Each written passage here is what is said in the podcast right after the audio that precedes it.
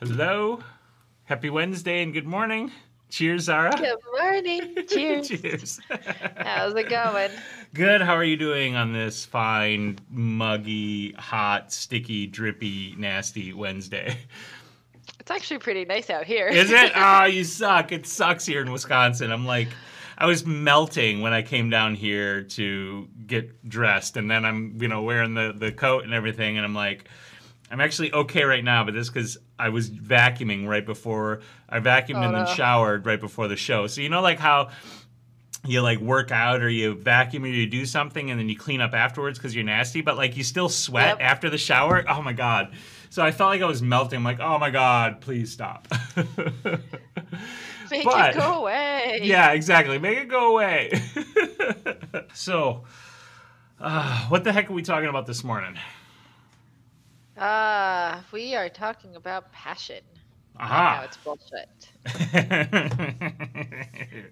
Wait I, a I think it's it's a really interesting topic. It's funny to me because um, I've been kind of in the last couple of well, I would say last year or so. I've just really realized that like I never really like truly was passionate about photography when I first got into it. okay. like it was just a way to pay bills and i think it's interesting because i think that we assume passion has to be there for us to be successful or for us to be able to you know do something we love but i think in all reality like we can just create our own passion hmm if we want to and Yeah. if we don't want to we don't have to yeah. No, you're absolutely right. I, I, I agree. And what's so frustrating is there's tons and tons of pithy and and um, almost off the cuff advice about like following your passion and your dreams will just come true and and you know if you follow your passion the money will come and all of that sort of stuff. And it's just not that simple right? And, and it and it's a disservice to people to pretend that it is. Right. Absolutely. Yeah. Drew, th- Drew says, I think Mike Rowe has said it really well and said, don't follow your passion, but rather follow your skills. Oh, that's that's lit. That's a really good. Yeah, that's a really good. Uh, good point. Yeah. You can you can grow to be passionate. I think about anything, Mhm. and when you enjoy it, like you don't necessarily have to enjoy something for it to make you money but like once you make money and once it's like actually fitting into your life and once it's like making your life easier it's really easy to grow into into that Right, right.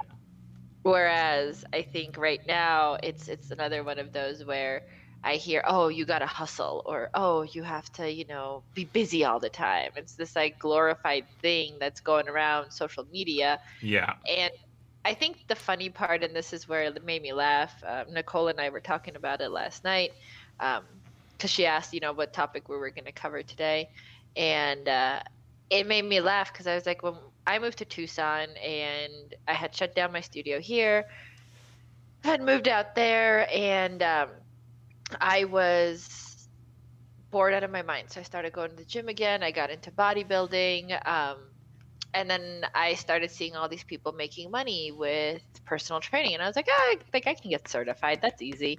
So I did, and then like I started a personal training business, and it was fun for maybe like three and a half weeks until I realized that I was a glorified therapist that wasn't getting paid enough, and like people just gave, kept giving me excuses. hmm And so I said, screw it. But like, if you looked at my social media from that time, or like even like in person, I was like, oh, I love what I'm doing. Like, it's so much fun and this and that. But in reality, like, I hated it. hmm Like, even though I was making pretty decent money with it, I was just like, eh, this, like, this sucks. Right. You Yeah. know, and so following that like mentality, like we see people online making money in some way and we think it's cool. hmm And so then we get into it and we claim that it's our passion, but in reality it's not. So I Mhm. think that it's it's an interesting topic.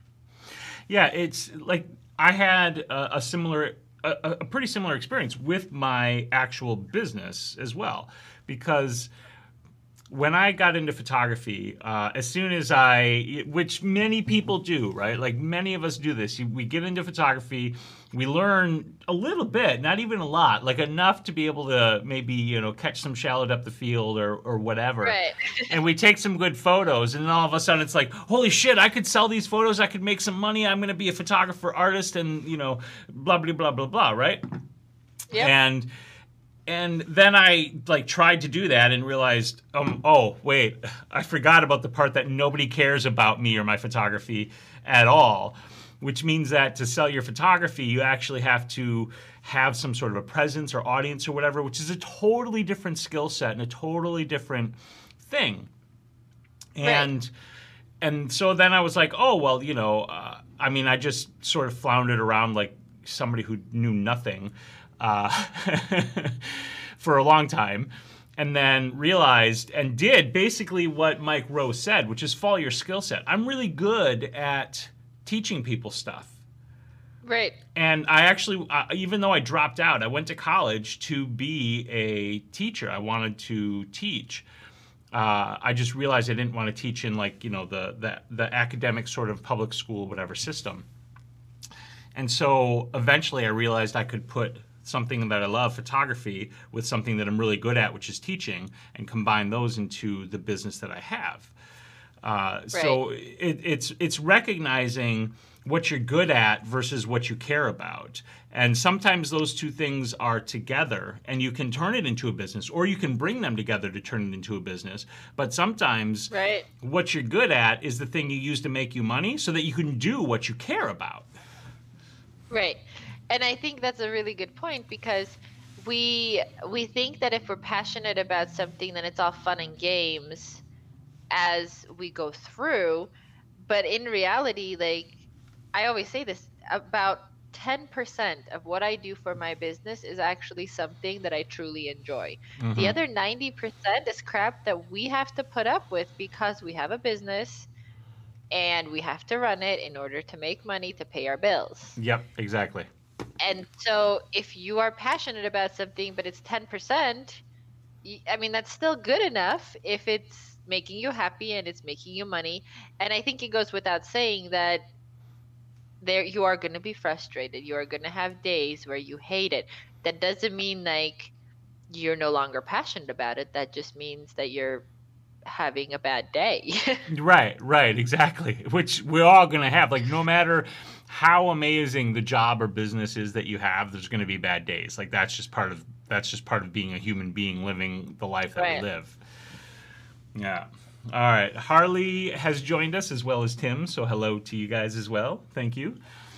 And uh, Frank said he's in the same boat uh, here as a psychotherapist. He says, I enjoy counseling but cannot make a living as of now. I identify skill sets I have and also do what I enjoy, kind of like a middle ground. That's exactly it. So, what are some of the misconceptions that we have around following our passion? Or what are some of the misconceptions that are pretty commonly put out there that we haven't already talked about? Because there's a lot of them. there are a lot of them, and I think everyone admits it, or i everyone interprets it in their own way. hmm Um, I think one of the biggest ones is that passion has to lead to success. Like, just because you're passionate about something and you feel strongly about something doesn't necessarily mean that it's going to lead into this booming business or into a career. It could be something that you just enjoy Yeah. and you can leave it at that. It doesn't necessarily have to lead to success. And I think well, I think there's another sort of success itself is a, is a thing that we could probably spend a whole show talking about, like Right. actually defining success and taking away the sort of stigmas and and misconceptions and perceptions around success too, because success is also what you make it. So your passion can lead to success, but that success could be that you know you create an amazing painting, right? Or whatever the thing is that you're following as a photographer, maybe you want to have a gallery showing in a Right. local art gallery, right? Like, saw a lot of people would say, "Well, that's not success," you know, because it's not an amazing business or whatever, right? But if your if your goal is to create a body of work so you can show it in a local art gallery, that's that's great, and that's an amazing Right. success if you achieve that. Right, absolutely. I think that's something that we should really keep in mind. Um, hmm But yeah, it, it's interesting to me how we have mis misconstrued what success and passion and these, you know, buzzwords that we hear all the time are. Um, and that's why I was like, following your passion is bullshit. Like you don't necessarily have to do that. Um, like another thing is everyone thinks that you have to make money from it. You don't, um, or that you can't have multiple passions, um, or even you have to stick to it. I think that's the most interesting one out of all of them, is that we grow as human beings. Like as we age, as we have more life experiences, we grow, and so there are certain things that we might have been passionate about five, six, seven, eight, nine, ten years ago that we have absolutely no interest in it anymore because our life has taken us in a different route and now we're interested in something else and that's okay like it's okay to now no longer be passionate about something you were passionate about mm-hmm.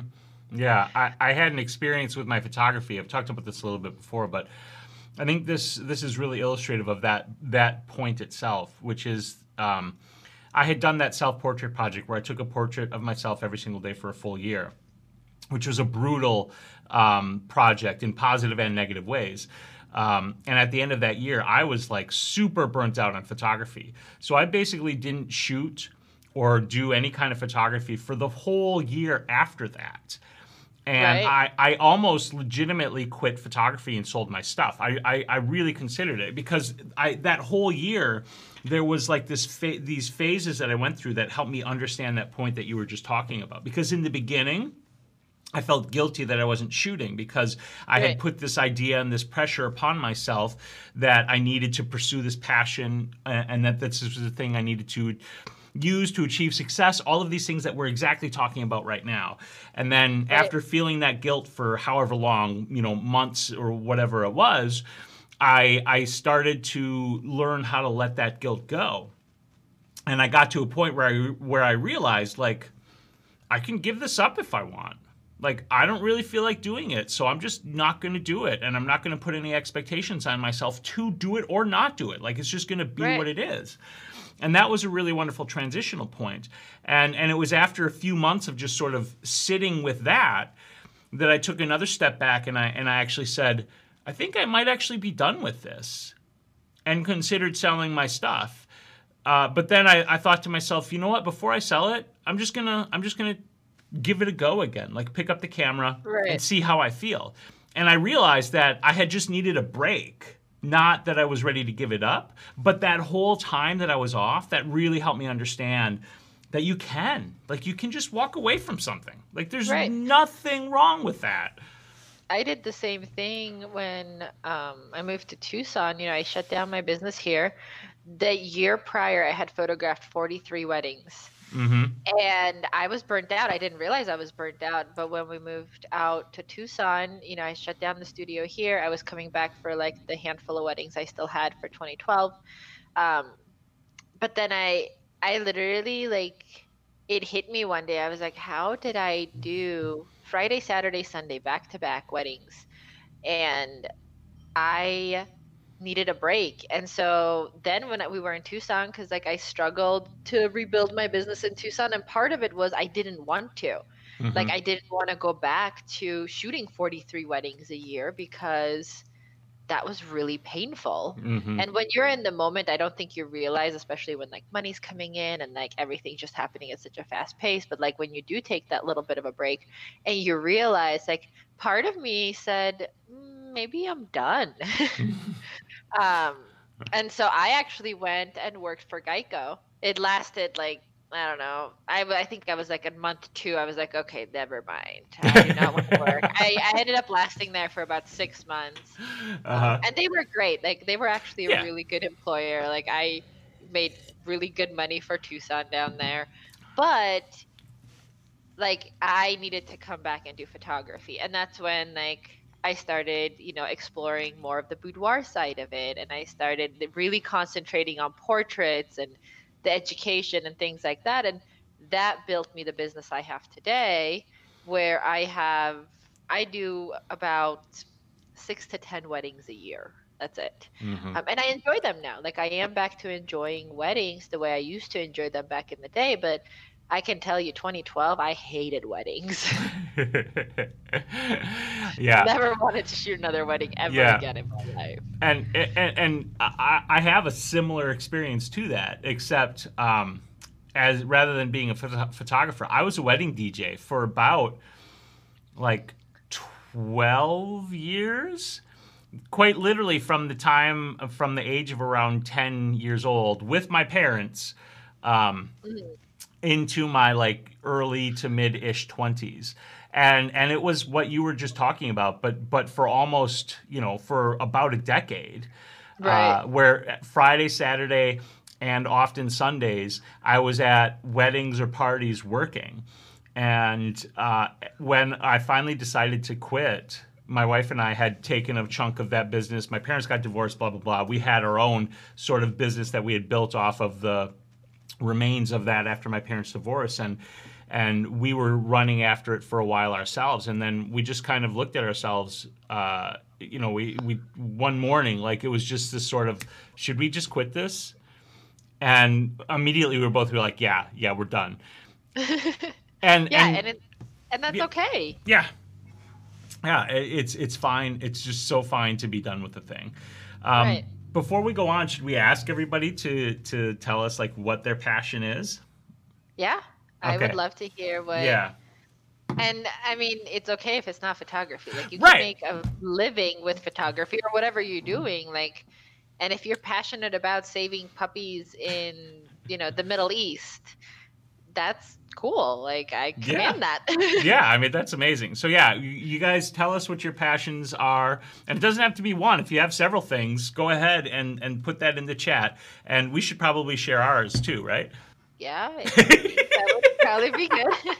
You want to go first? You want me to go first? Uh, you go first. I have to think about it. Way to put me on the spot.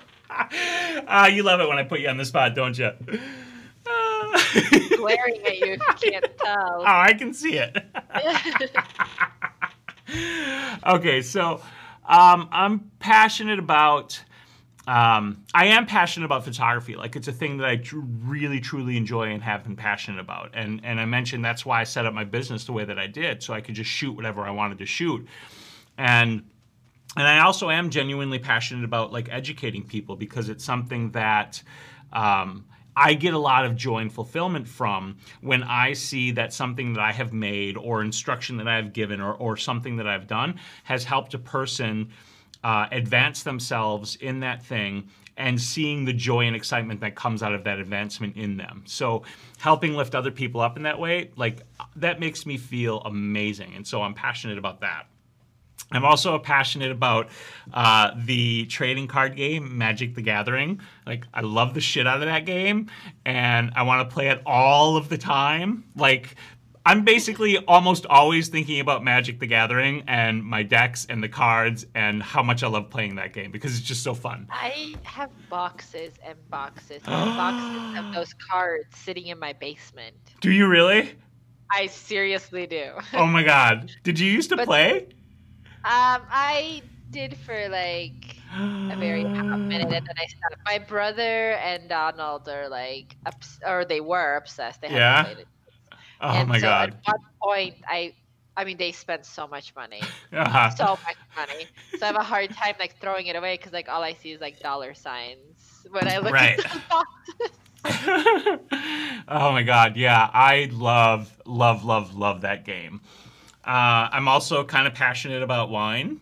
I like drinking wine because it tastes good and it's fun and and whatever. And I really love reading too. I'm passionate about that, and I don't do enough reading. So those those are my so those are some of mine. Nice. Um, I would say for me, definitely education. Um, education and just helping others is my biggest thing. Like it just makes me happy to see other people succeed. Um, I've also found that building others up, uh, so helping people figure out like how to boost their confidence, how to get through their problems. It's probably like the psychologist in me still, and that's probably why I decided to go into psychology. Um, that I really am interested in like the human psyche and how our brains work and why we do the things that we do. Um, I am definitely passionate about travel. Like I love traveling, seeing new things, eating. Food is another big thing. I love cooking. I love eating. Um, I love trying new things. As long as it doesn't have celery in it, we're good. um, I I am very passionate about the fact that I hate celery. very passionate about that. Um, wait, wait, wait, wait, wait, wait, wait. So, like, celery and peanut butter is just not a thing for you? Wow. Anything, anything with celery. So wow. if it's like chopped up really finely and cooked, and I can't uh-huh. really taste it, like there's things that, because celery to me is a very like overpowering taste. Interesting. And so if like I can't taste it, I'll eat it. Okay. But if I can taste it, oh my god. Yeah. um, like celery's not allowed in my house. Mm-hmm. Um, I have kicked my in-laws out because they brought celery into my house. Got it. Yeah. Definitely so, passionate about not liking celery. uh-huh. uh-huh. Um, but yeah, I would say just you know helping people grow education, food, and travel, mm-hmm. um, and Dobermans. I mm. love I love dogs in general, but Dobermans are they're a special breed. And if you've ever owned a Doberman, you know they're a special breed. Probably in both good and bad ways, right? Uh-huh. Uh, all right. So Drew says, uh, I'm passionate about making things, including photos. And he also says this, and this is so, so true. He says, It's also satisfying when you teach someone something and they do better than you. That is incredible. That's yes. an incredible feeling. Uh, Frank called me a troll, which I'm a little bit of a troll, maybe. All right. So Christian Jones. What's that? Occasionally. Occasionally. Christian Jones is, is passionate about pictures of everything, which I, I see that and in Christian's work, and he's really good at it too. Like he's he's one of those types of photographers who really can jump into shooting almost any type of photography and just take really beautiful and amazing photos.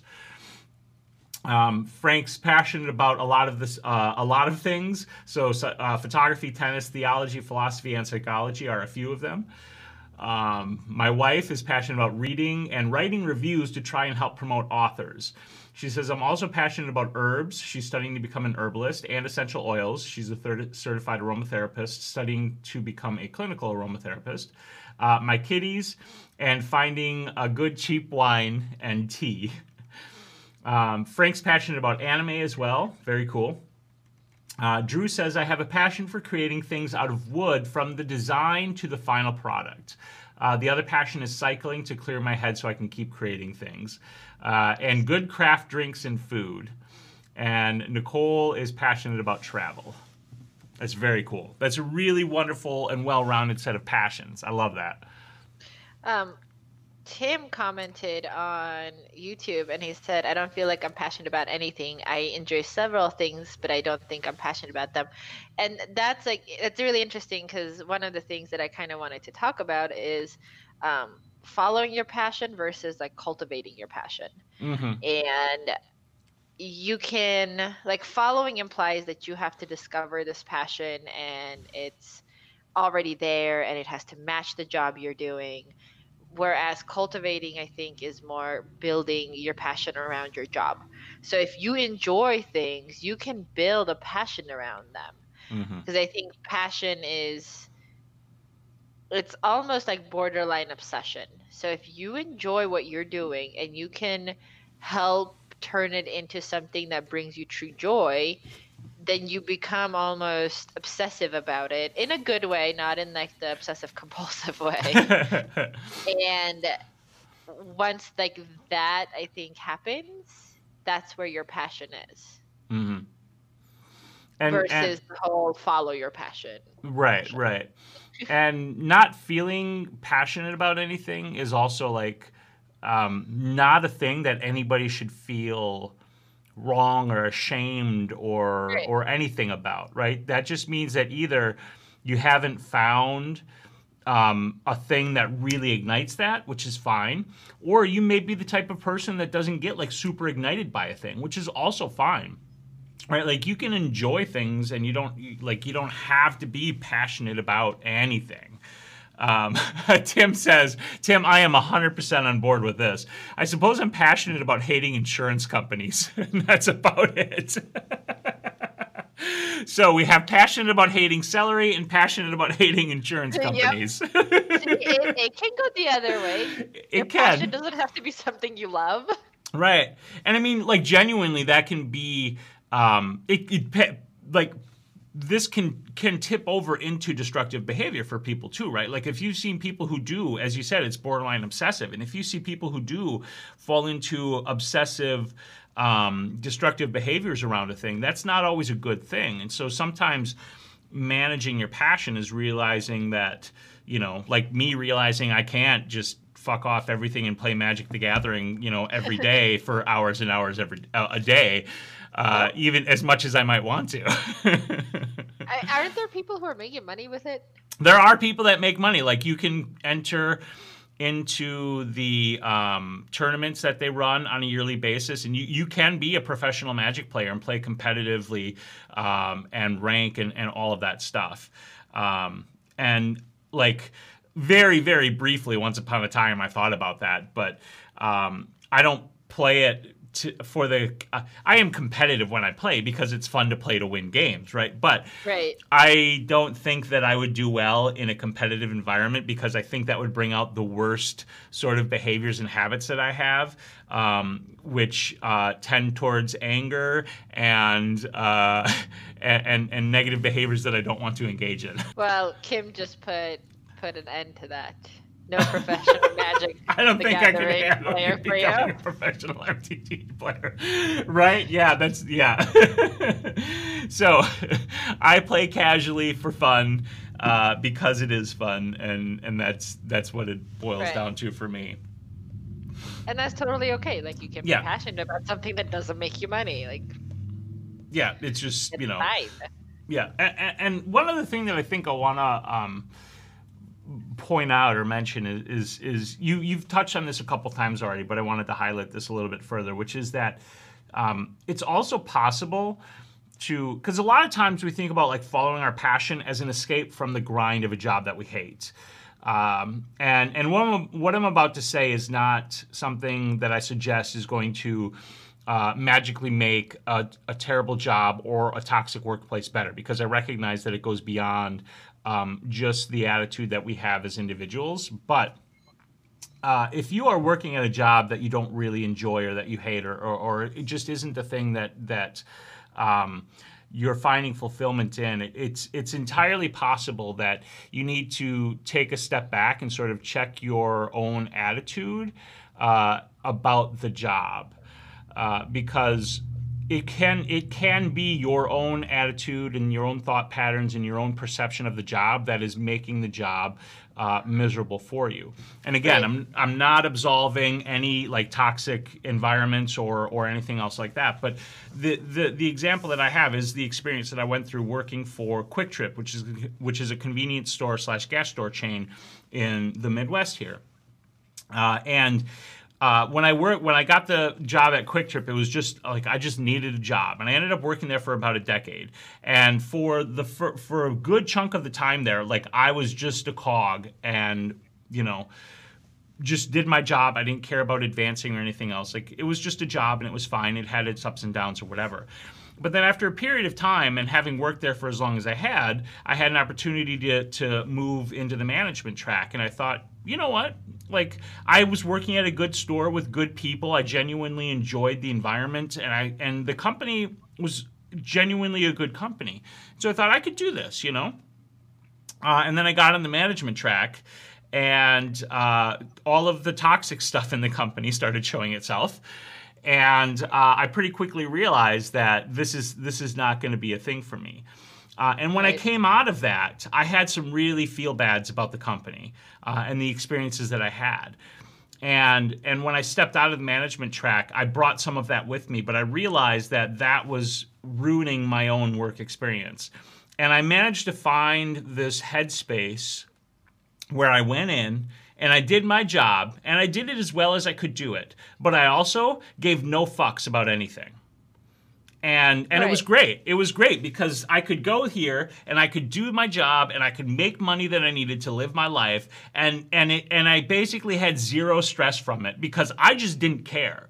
But not in the sense that I was there like, ah, fuck this job, I'm not going to do anything. Like I genuinely worked. I did my job. But I, I was able to find that headspace where I also had a hell of a fun time because I genuinely just didn't care about anything. Uh, and and it's a it's a hard headspace to find, but it's something that I encourage all of you to explore when you think about your own jobs.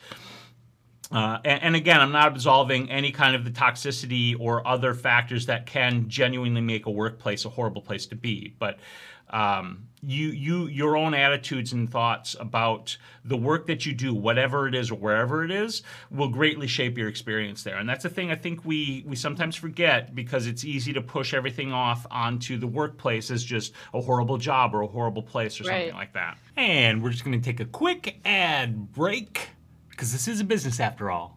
We'll be back. I think as humans, we don't want to admit our own faults or our own shortcomings. And therefore, if we can find a scapegoat for something, we will continue to blame someone else Right. versus looking inside and going, okay, what are the things I can change? And if there is something that I can change, then potentially that can make my situation better. hmm But that's really hard. Like, I, it's been taking me years, and even to this day, we were talking about it last night that, like, it is really hard to admit our own faults. Oh my God. Right? Yeah. Super hard. but once you admit it, it's like any 12 step program, right? Once you admit the problem, you can then move to correct it and fix it and get yourself in a better place. Yeah, yeah. Frank had a comment said, I think a better way of looking at work would be fulfillment instead of passion. And he's wondering what we think about that. Yeah, I I think that is a really good point. Like if you are fulfilled and that I think comes in with the that level of satisfaction and like okay, doing this job, like is it doing the things I want to do in life? So by having let's say a 9 to 5 job am I able to pay my mortgage? Am I able to um, travel? Am I able to do the things I want to do? And if it does that then and you're happy you know it's not an abusive situation you're not working 20 hours a day you're not you know it's it's a good situation then there's absolutely nothing wrong with not being like over the top passionate about your job like if it is fulfilling you Mm-hmm. Mm-hmm. Yeah. I was nicole gonna- said she doesn't have faults of course she doesn't of course she doesn't. She's perfect. in every way in every way. Ah, I had something that I wanted to say. I totally forgot what it was. Oh, I know. I was gonna. I was actually. Um, that that that checking yourself and that attitude is is a, a- another place that I found myself in recently because. Um, right now and and I want to preface this by saying like I'm not trying to garner sympathy or or or anything like that but um like I'm I'm in kind of a tipping point with my business and with everything where it is, where it's either going to work and take off the way I needed to take off to provide the income um, for the life that my wife and I want, or it's not, and I'm going to have to get a job. Uh, Right. my wife recently left her job, which is a thing that we've wanted her to be able to do for a very long time and uh, I'm I'm very happy about that. Uh, now the income is principally on me. She's helping me here, but it's principally on me and the things that I do. Uh, and we've had this conversation a number of times already. And one of the things that I've said, and I mean this like in all you know, fully and genuinely, like if this doesn't end up working out. I'm just gonna get a job, and I'm fine with that. Like, Right. I'll probably go to QuikTrip as a place to start because I'm almost positive I could I could get a job there, you know, in a hot minute. Um, Right. And and just start working again if I have to because if that's what I got to do, like that's what I'll do, and um, and I'm fine with it because I, I think I'm in a place and a headspace where I can I can check my own attitudes and have the right kind of attitude no matter what I'm doing. Um, I'll still have ups and downs, but you know it, it'll just be what it has to be. and and that's a thing that's okay too. Like you said earlier, you can abandon if a thing isn't working. Um, that that sunk cost fallacy is part of this problem too, right? Because we think, oh, you know, this is my passion, I need to make it work, and then you think, Right. oh, I've put so much time and effort and or money into this business. Um, if I give it up now, uh, you know, that's all wasted, and that's that's the wrong way to look at it. Like, Or the whole like I'm going to be seen as a failure if I don't follow through with this.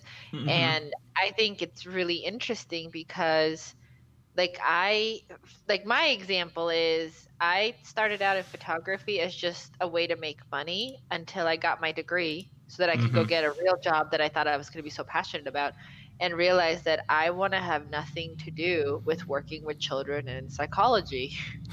In fact i don't want to work with anyone in psychology. Like that's not something but in the beginning you know when i started going to school i thought that i was going to be really passionate about it and going from that to you know solidifying that yes i'm going to run my own business and yes i'm going to be a photographer was really hard because my parents like my mom to almost like last year she was telling me she was asking me when i was going to get a real adult job and the funny thing is is she does my books. She does my, she does my books. She knows how much i make. And so for her to look at my numbers and still turn around and tell me that I need to get an adult job was kind of actually entertaining. But I thought that I was failing my parents and failing like this expectation that was set up for me because I was supposed to, you know, graduate college with good grades and then get my master's and get a job and work my 9 to 5 and be a real adult. And here I am like somehow, you know, finding joy in what I do now and being okay with that. hmm And that struggle of like, I mean, I looked for work like even two, three years ago when I finally finished my master's degree. Like, I actually started looking for jobs in like HR and big, you know, Fortune 500 companies, like looking to see like where I could use my degree and get a job and then realize that one i'd have to work for someone else. Two i would be taking a huge pay cut. Three like someone would be telling me what to do. I am not okay with that. And so that was kind of the end of that where i said screw this. I'm going to do what i'm doing now and make it work for me Mhm. versus going somewhere else.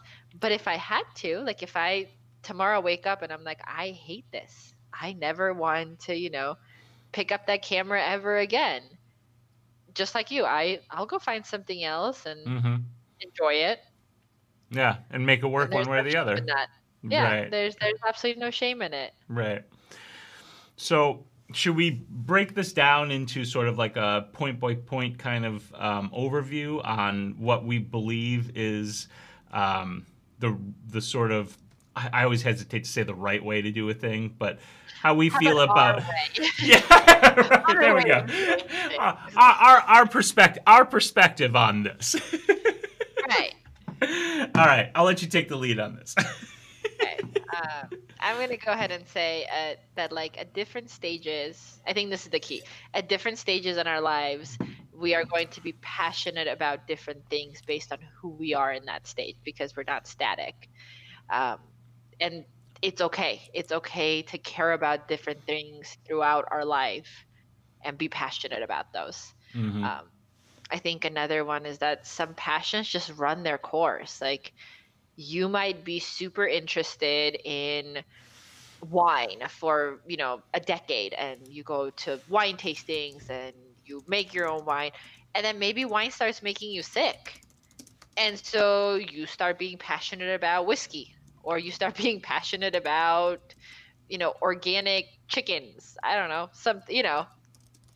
And it's okay like that passion can change and develop and that's okay. I think the other one that is a big misconception that we haven't touched on yet is that you're never too young or too old to have a new passion. Like you can start i know some of the best photographers in our industry you know started super late in their careers. Like they retired from a 9 to 5 job that they did for 30 35 years and then picked up a camera and now are some of the best photographers in the industry. And i think that's okay too Yeah, a, a good deal of the people uh, who watch my videos are exactly that people who are, are now retired from some sort of a job and mm-hmm. can now pursue this thing that they've been interested in for sometimes a very long time and sometimes they gain that interest now that they have the free time to explore these ideas. Right. Yeah.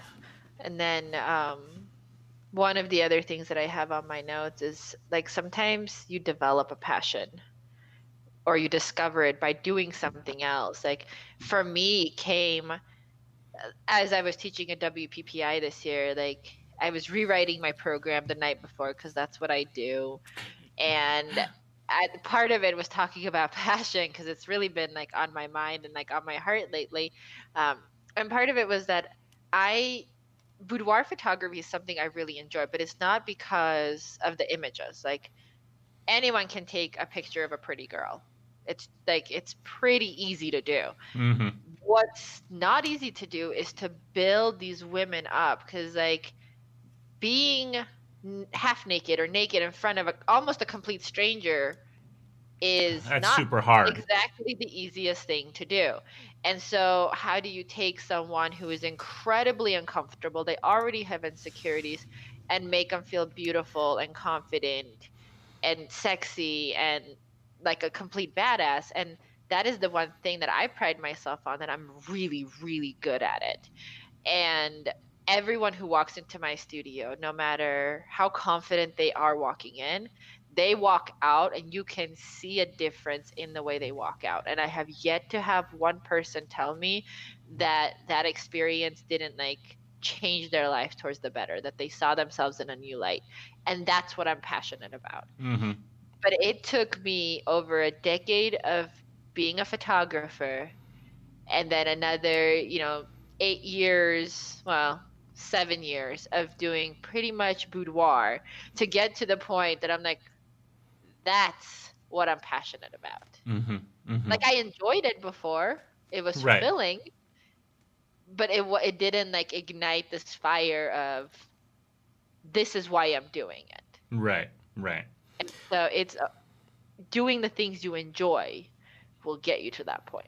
Yeah, yeah, and when when you talk about that, that makes me think even deeper about why I love the work that I'm creating so much, and it's it's similar.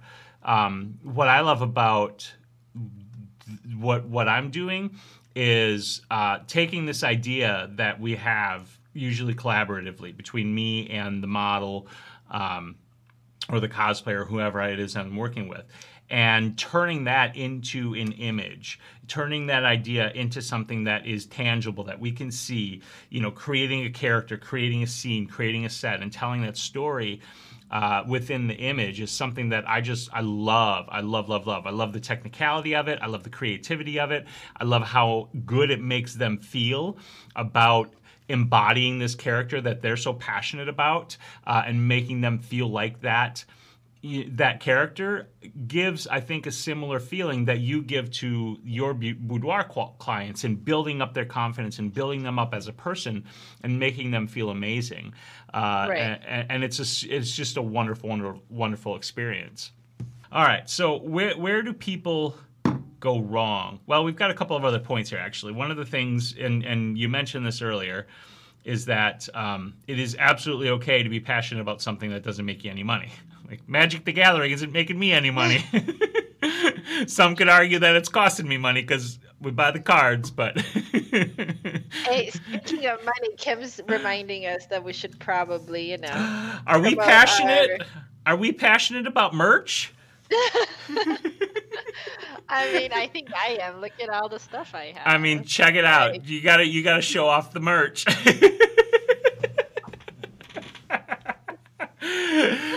So check it out. We got some merch store, and if you guys are passionate about what we're doing and you appreciate uh, the passion that we bring to what we're doing.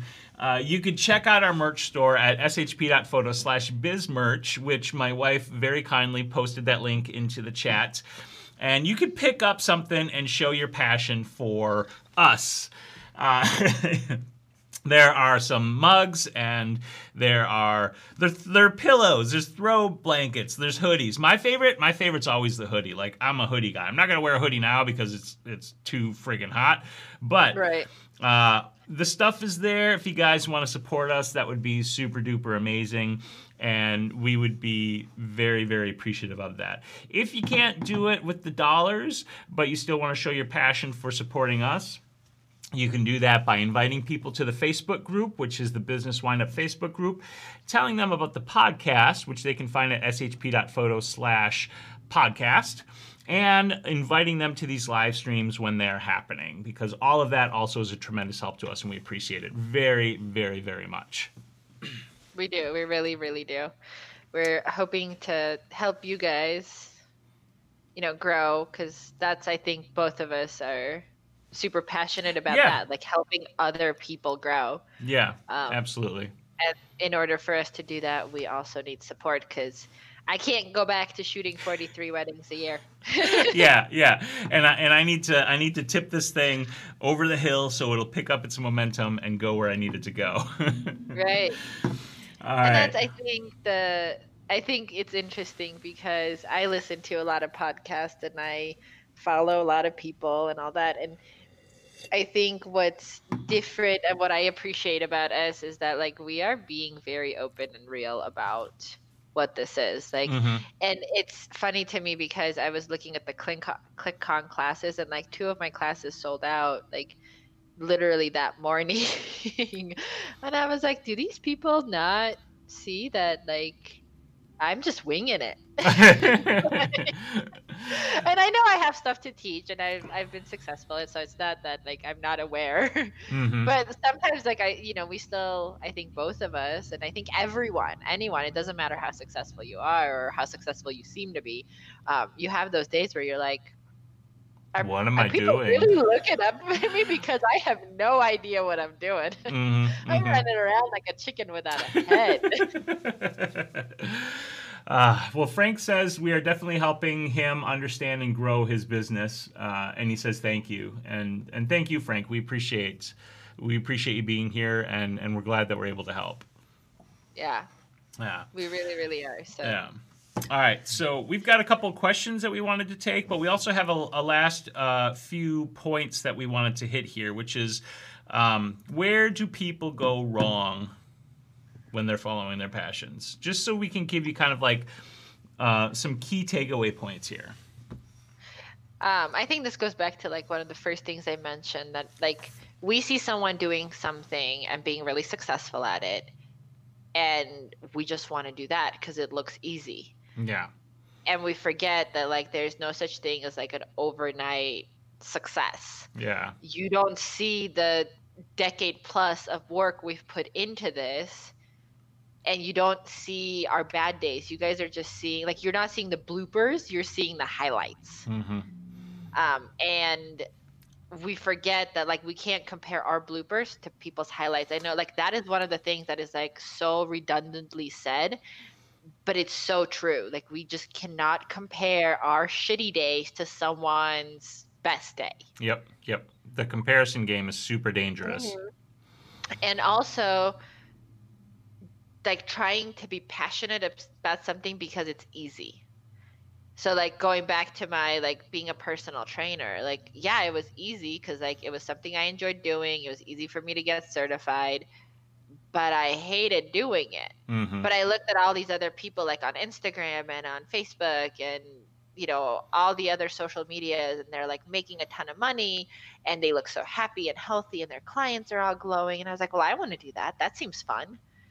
It can be applied to photography too. We have so many people who just pick up a camera purely because they're like oh well that seems easy. I can click a button and make money hmm and some of them end up like realizing they can build a business and they do build a business and some of them within like a year or two are doing like their next passion. Yep. and so it's really finding something that you enjoy that brings you joy versus it brings other people joy or it looks good on social media. Hmm um, a great example like i was reading an article and um, someone said like do as steve jobs did not as he said Because like Steve Jobs is all about, oh, follow your creativity, follow your passion, blah blah blah. That's not how Apple was built. Mm-hmm. Apple was like an oops that he ended up seeing the potential in and turning into this huge company, but it wasn't necessarily his passion. Mm-hmm. And so I think it's really important to remember that. Yeah. Yep. Very, very important. Your passion. I think the last thing that I would say is just reiterating the point that you've made um, a couple of times, but I think I want to drive home the most, which is um, cutting through the noise of your passion needs to be your business and you have to make money off of it. You don't have to monetize your passion. You can just enjoy it because Yep. it need it should be enjoyable. It's it, we're on this earth to live lives that we hopefully find fulfilling and enjoying and enriching to ourselves and to all of the people that we interact with in the world. And turning your thing into a business um, can spiral into bad things in, in many different ways. And I'm not saying that it doesn't mean you shouldn't turn your passion into a business, but that you should really think about it and understand the implications of it before you do. That's a re- that's that's that's my probably key takeaway in the whole thing. Yeah. And I think just being open to opportunities too, because you never know what opportunities will take you. Yeah. Like don't don't close down to things simply because oh well this, this doesn't align with my passion. Now if it doesn't align with like your morals or like it's really something you don't believe in, absolutely don't do it. Right, right. But also be open to those opportunities that come your way because you never know where something will lead you. Yeah, and and another quick example on that point, like I have a part-time job, which I've been very open about before, um, working at a museum, and that was a total accident opportunity. I had quit working at QuikTrip at the convenience store, and was going to give this thing that that I'm doing uh, a, a full go, and the folks that run this museum quite literally came to me, sought me out, and asked if I would be interested in working part time there, and basically said, almost quite said, you know, we'll do whatever you, we want, whatever you want us to do to make this work. It wasn't quite that, but they, they really wanted me to work for them, and they were basically giving me and still give me all of the flexibility that I need um, in the job. So not only do I have a, a part time job that was a total accident. Um, that helps supplement my income, but I actually really love it. Like I get to do tons of historical research, which is actually super fun and and then I get to make exhibits, which is a super creative process, and then I get to tell stories when I give people tours in the exhibits, which is super fun because who doesn't like telling fun, interesting, crazy stories, right? This is a thing I would have never in a million years thought about doing, but that opportunity literally landed in my lap, and I and I seized upon it, and it turned into something amazing. Um, Nicole said, I think that the problem that a lot of people run into is that people think that they're passionate about something, they shouldn't feel like work. Yeah, And the, absolutely, like it, it is work. yeah, it's a shit ton like of work. Think of, think of a relationship, whether it's like a friendship, romantic, whatever, or with your child, right? Like you love that relationship, you want to cultivate it, but it's constant work. Mhm. And that's the same thing with your passion. Like just because you're passionate about something doesn't mean it's not going to drive you crazy. In fact, it's probably going to drive you crazy more Mhm. than something that you don't really care about because now it's affecting you because you do care about it. Yeah. Um, and it is, it's a lot of work. And so I still find it really funny when people like look at me and they're like, oh, well, you're doing what you love. Absolutely, about 10% of the time. yeah yeah that's that's the thing so many people just never even think about when they try to turn a passion into a business it's realizing that you're actually going to spend less time doing the thing that you're passionate about than if you just Exactly. pursue it as a thing that you do for the fun of it for the joy of it and for the passion of it because Right. if you know because then you got to think about your business and and your business is 90% not doing that thing Right. Absolutely. Yeah, And it, yeah. it's stupid, but it is what it is. yeah it's it's kind of stupid it it's just that's the world we live in. All right, should we wrap this up with a couple of questions, Zara? I think so. All right, so we have one from CyberDoc, and CyberDoc's wondering what we both think of Unsplash and its impact on the pro photography field. I don't even think I've heard of it. What Okay. is what is this? So, Unsplash is a stock photography website that offers um, free, high resolution, really high quality stock photos, and Okay. any any photographer can upload stuff to the website. Uh, and a lot of photographers hate it because they feel like it is devaluing their work and it's devaluing photography in general by offering um, really high quality stuff for free. So that that's that's the basic question, and Okay. and that's what it is. Um, off the top of my head, I don't feel like I would hate it because here is here's the thing: stock photos you can use them; they're great, but they're not gonna be personal.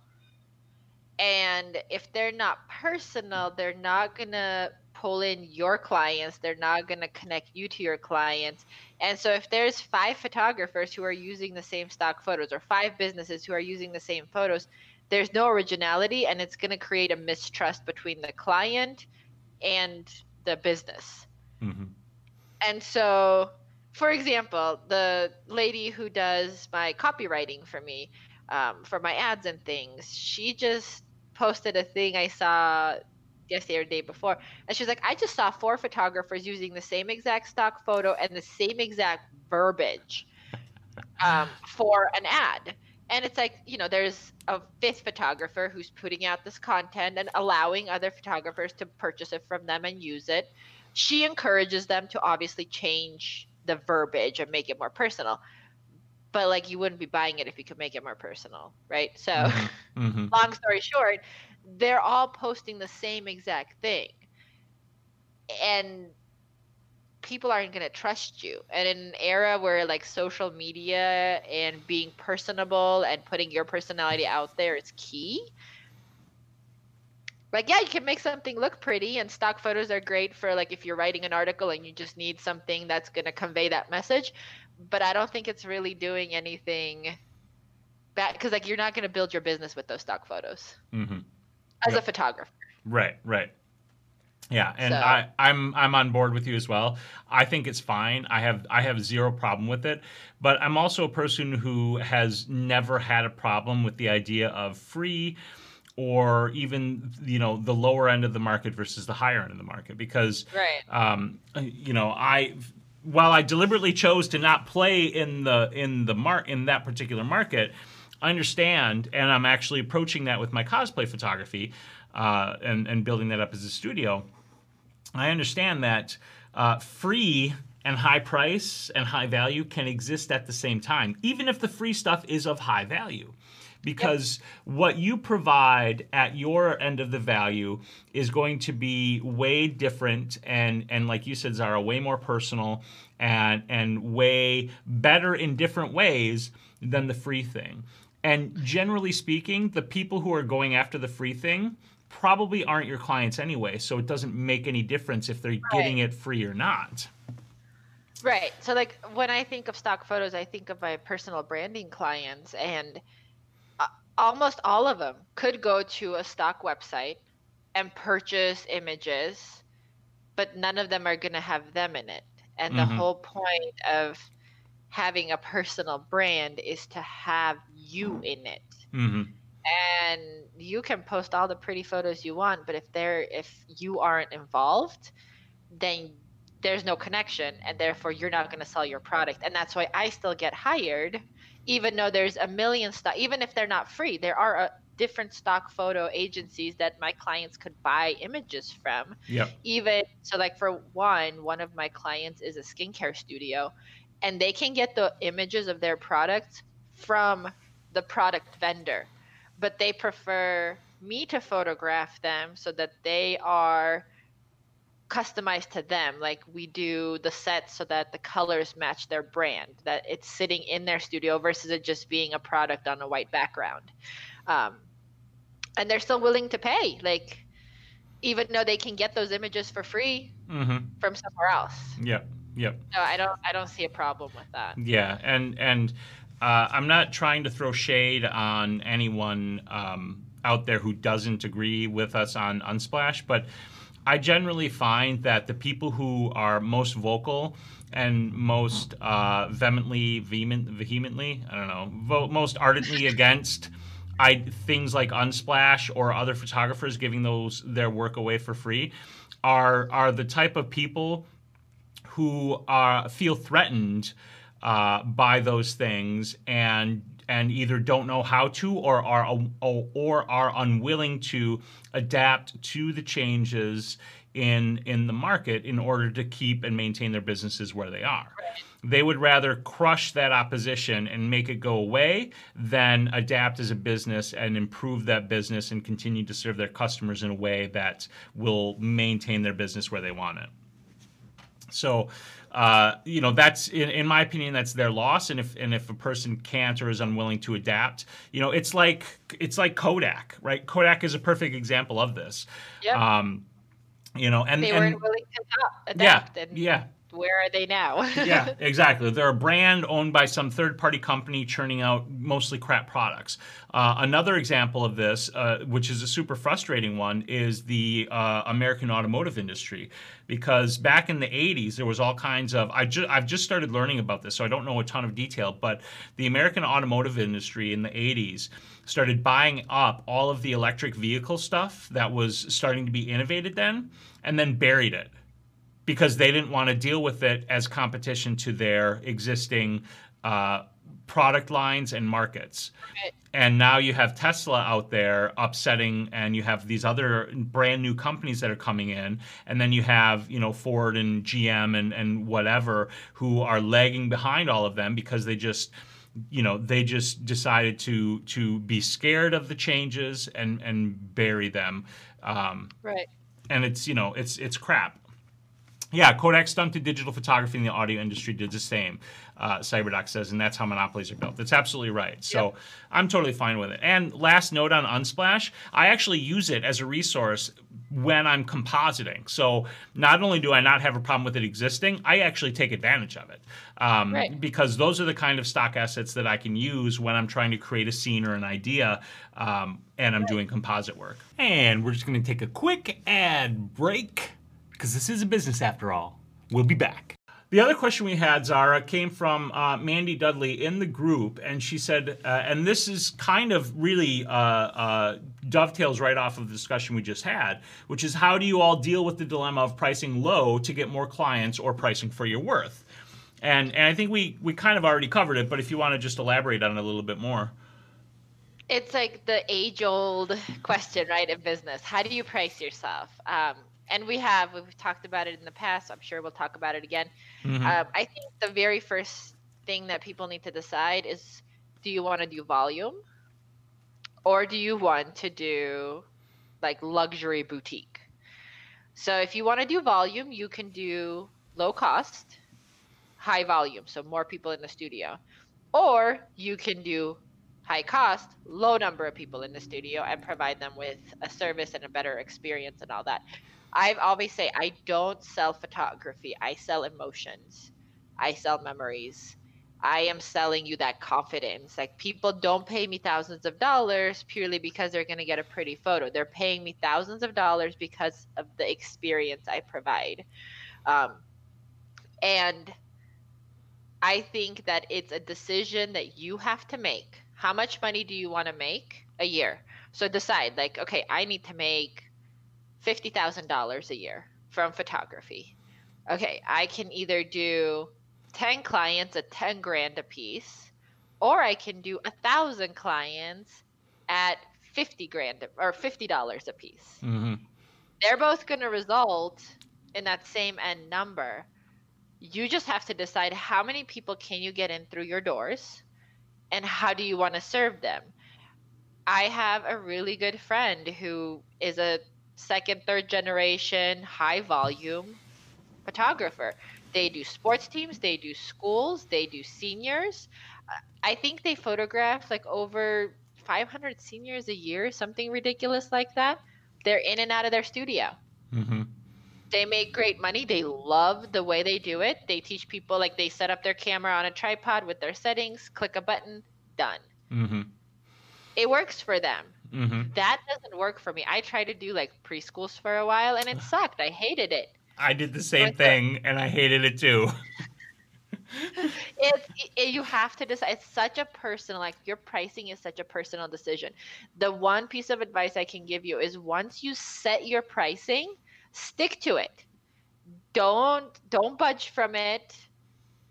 Stick to what your pricing is. I've had in the last month, I've had five or six clients now who have come out of state and have paid my full prices to photograph with me. Mm-hmm. out of state like they're i'm not even pulling from my own market anymore. They none of them have complained about my pricing. None of them have said anything at all about oh this is too much. Every single one of them has thanked me told me they love their images and that they will be back the next time they're in town and they will send all of their friends so your pricing is very personal stick to it once you set it and that's it like Mm-hmm. it's mm-hmm. that simple yeah, it really, yeah, it really is, and and that's again, I, I for the most part until recently opted out of the market entirely. But in entering the market, I I immediately knew that I wa- wanted to be the use the same model that you're using, which is uh, low volume luxury pricing. Right, and, and like it's not for everyone. Yeah, yeah. And there's So- nothing, you know, and I think some people think that um, they're mutually exclusive, which you've already Right. said that they're not. Um, they both just require of understanding, and this this goes back to topics we covered in previous shows. So go to the podcast if you if you haven't caught up on all the shows. Um, and and listen through them and, and take notes because what it boils down to is once you pick your pricing model, whichever one you choose, then uh, you need to understand who your ideal client is and how to market to that client so that you can bring in the volume of clients that you're looking for, be it high or low, to achieve the numbers that you're also looking for.